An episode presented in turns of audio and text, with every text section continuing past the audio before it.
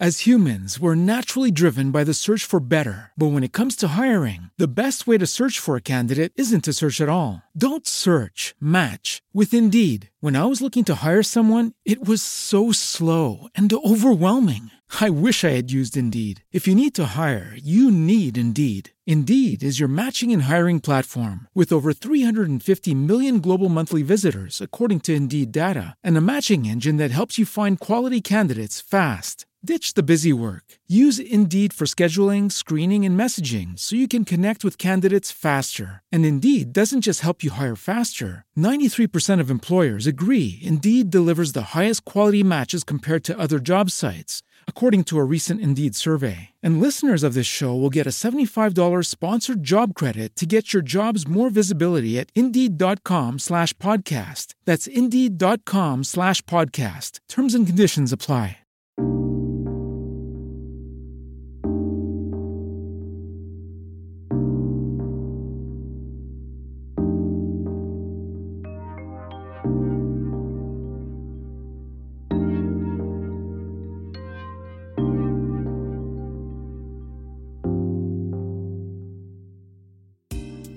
Ciao, sono Francesca Fiorentino e stai ascoltando Due minuti e scendo, voci di donne che brillano, il podcast che racconta piccole e grandi trasformazioni di imprenditrici artigiane, freelance e professioniste, in due parole, donne creative. Cosa trovi qui?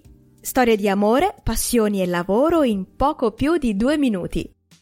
A Firenze c'è un'associazione interculturale che si chiama Nosotras. Nata nel 1998, questa onlus ogni giorno si attiva per realizzare un'idea di mondo in cui le donne siano davvero protagoniste.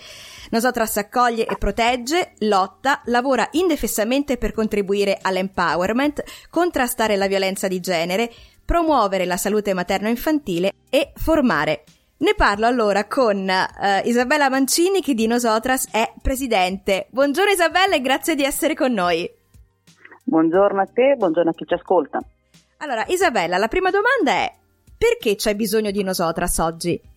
Allora, credo che la risposta, almeno per quanto mi riguarda, derivi prevalentemente dalla mia esperienza personale, nel senso che io ho avuto bisogno di Nosotras ed ho bisogno di Nosotras perché ho bisogno di uno spazio che non sia soltanto uno spazio individuale nel quale poter ehm, realizzare quelli che sono i miei obiettivi come persona, eh, sia professionali, sia lavorativi, sia anche comunitari. Ho bisogno di uno spazio comunitario nel quale quelli che sono i miei bisogni individuali trovino una piena affermazione e possano, possano trasformarsi ed avere anche una risposta collettiva.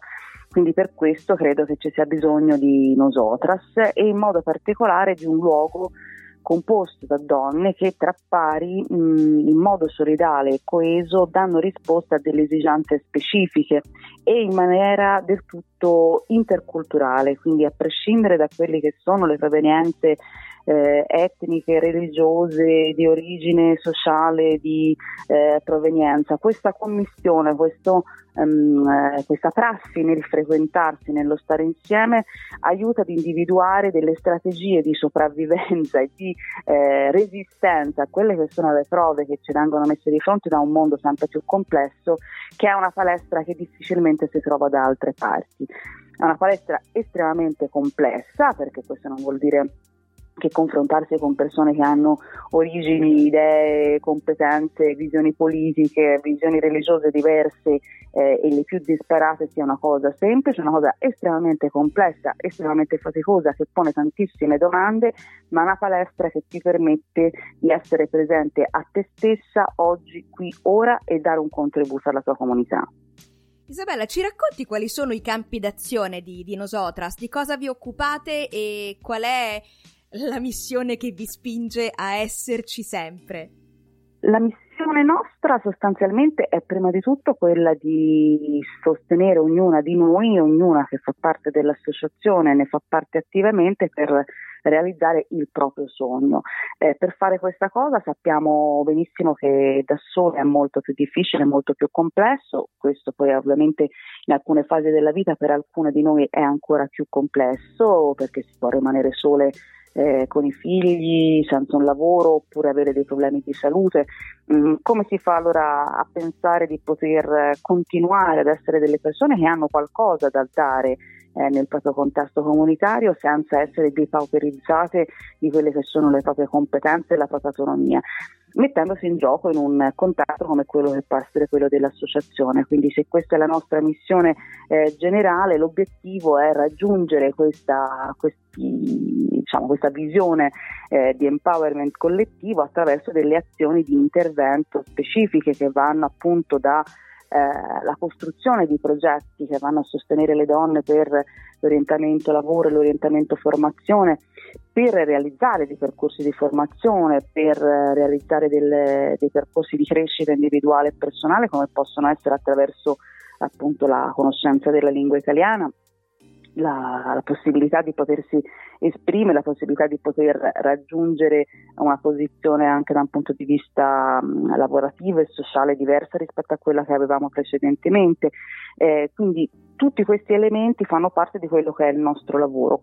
Lavoriamo in modo molto basico, nel senso che si parte proprio dall'ascolto. Prima ci sono gli sportelli che sono diffusi sul territorio, che eh, realizziamo grazie alla collaborazione con la rete delle associazioni amiche da Shalom a Fucecchio alla Misericordia eh, ad Empoli, all'Umanitas um, a Scandicci, questo soltanto per citare quelle che sono le realtà con cui ci mettiamo in relazione laddove è possibile appunto sui territori costruire eh, network, perché ovviamente anche lì da soli come associazioni singola si risponde fino a un certo punto, quindi la rete è estremamente importante. Dagli sportelli si passa poi ai progetti, dai progetti si passa poi a quelli che sono appunto degli obiettivi anche più grandi che possono essere di visione eh, politica come quella che abbiamo ad esempio nel contrasto alla violenza di genere contro le donne.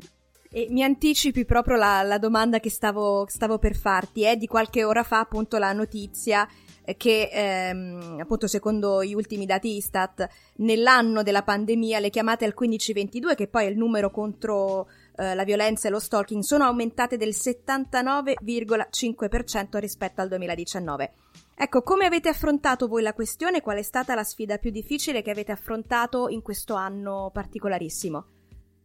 La sfida più difficile è quella di avere tutti gli elementi a sistema, nel senso che il fenomeno è un fenomeno talmente strutturale, quello della violenza di genere, che non è affrontabile né singolarmente né attraverso soltanto un approccio, diciamo così, consecutivo delle varie fasi che si devono affrontare per uscire da un percorso di violenza di, di genere.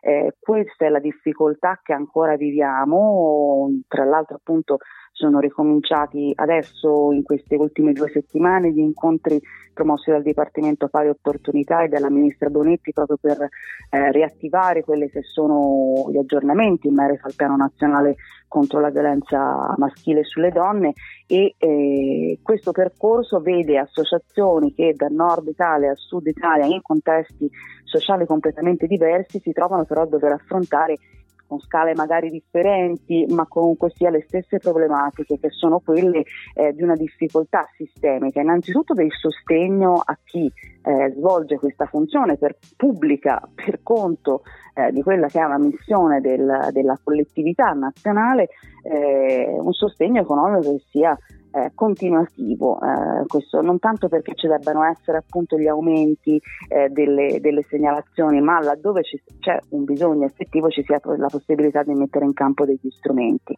Ehm, ci sono delle attività che vengono fatte spot, alcune regioni sono più brave di altre, nel senso che eh, si prendono in carico questo tipo di orientamento e lo fanno anche mettendo a disposizione dei fondi propri oltre a quelli nazionali c'è ancora eh, da ridiscutere nuovamente il, l'accordo di intesa tra lo Stato e le regioni proprio per eh, quanto riguarda l'identificazione dei criteri per i centri antiviolenza, chi sono, cosa sono, cosa devono fare, che tipo di qualità eh, ma la discussione secondo me sta tutta in quello che è eh, l'impegno che lo Stato come Stato vuole mettere effettivamente in questo, in questo settore. È un fenomeno sistemico, non è qualcosa che avviene occasionalmente perché dall'esterno c'è un'influenza eh, che ci porta ad avere questo tipo di fenomenologia.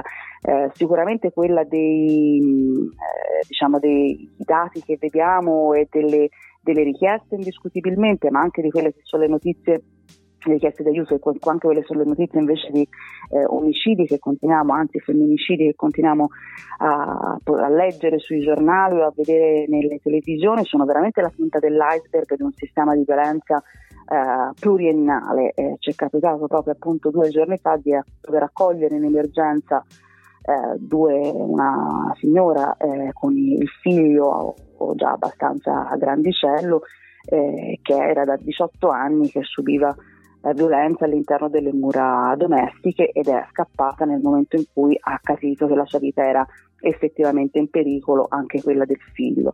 Eh, capite bene che non c'è stato l'omicidio, non è una, un, una storia che verrà contata nella contabilità di quelli che sono eh, le, i casi di violenza di genere, almeno fino a che non entrerà un circuito di sostegno e supporto eh, di un CAV, ma è una storia che si porta dietro 18 anni, 18 lunghi anni di eh, sofferenza e di privazione che hanno un effetto dirompente su quella che è la stabilità di una persona e quindi anche sulle sue capacità di recupero e di stare poi all'interno di una propria autonomia. E qui è il settore che a noi interessa perché quello che vogliamo sono donne autonome capaci di poter realizzare effettivamente i propri sogni a prescindere da tutti quelli che possono essere i condizionamenti. Quindi prima si arriva a interrompere le catene della violenza e più possibilità ci sono per tutte noi di poter sostenere le donne nel loro percorso di autonomia.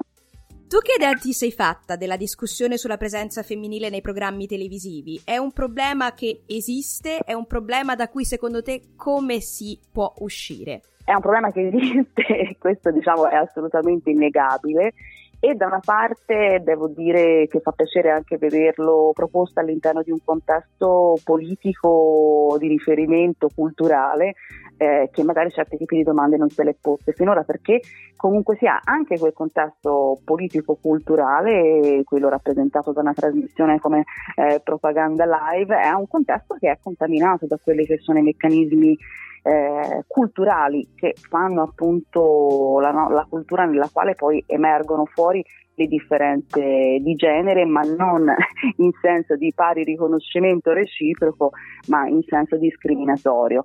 Eh, quindi credo che sia assolutamente fondamentale parlarne, parlarne anche male, si sbaglierà, pazienza, insomma mi sembra che dopo centinaia se non migliaia di anni in cui insomma, ci sono numerosi errori di rappresentazione delle donne, penso che se uno sbaglia una volta può andare bene lo stesso, insomma, e che sia invece estremamente importante parlare di questa tematica, cercare di trovare soluzioni, sia importantissimo che le donne siano solidali tra di loro nel portare avanti questo tipo di, di protesta, anche di contestazione.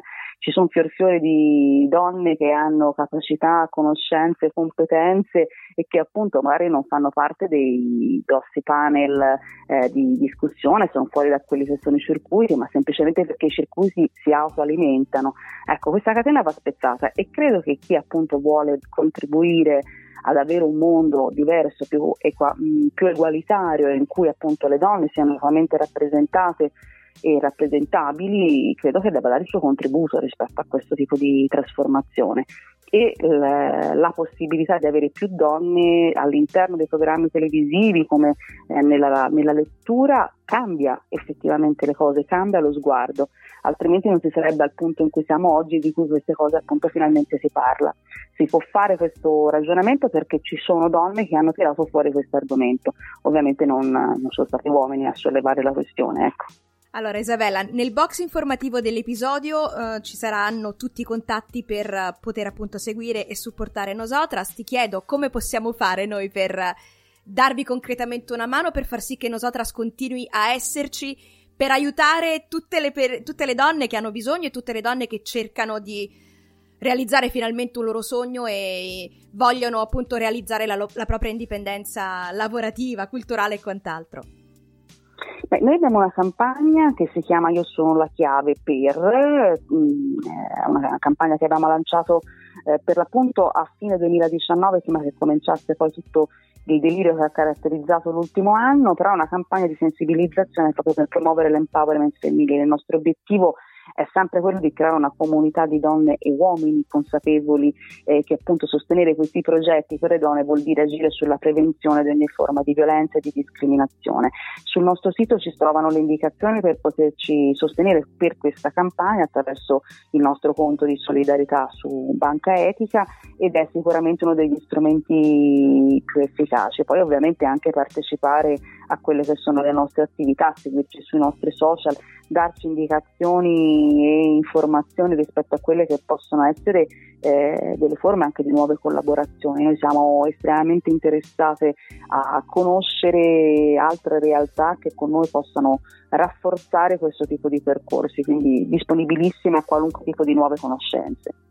Allora, grazie di cuore a Isabella Mancini, presidente di Nosotras, per il tempo che ci ha dedicato. Vi seguiremo e faremo il tifo, eh, non solo il tifo, ma cercheremo di essere il più possibile attive nel, nel, nel supportarvi. Grazie Isabella e in bocca al lupo. Grazie a voi. Grazie Isabella, ciao.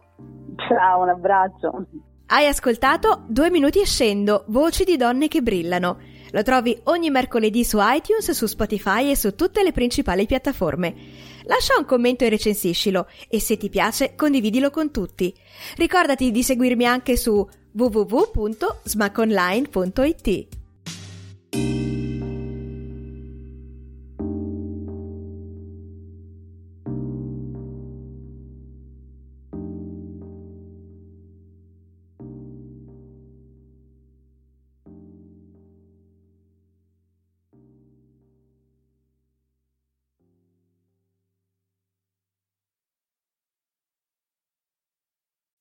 As humans, we're naturally driven by the search for better. But when it comes to hiring, the best way to search for a candidate isn't to search at all. Don't search, match with Indeed. When I was looking to hire someone, it was so slow and overwhelming. I wish I had used Indeed. If you need to hire, you need Indeed. Indeed is your matching and hiring platform with over 350 million global monthly visitors, according to Indeed data, and a matching engine that helps you find quality candidates fast. Ditch the busy work. Use Indeed for scheduling, screening, and messaging so you can connect with candidates faster. And Indeed doesn't just help you hire faster. 93% of employers agree Indeed delivers the highest quality matches compared to other job sites, according to a recent Indeed survey. And listeners of this show will get a $75 sponsored job credit to get your jobs more visibility at Indeed.com slash podcast. That's Indeed.com slash podcast. Terms and conditions apply.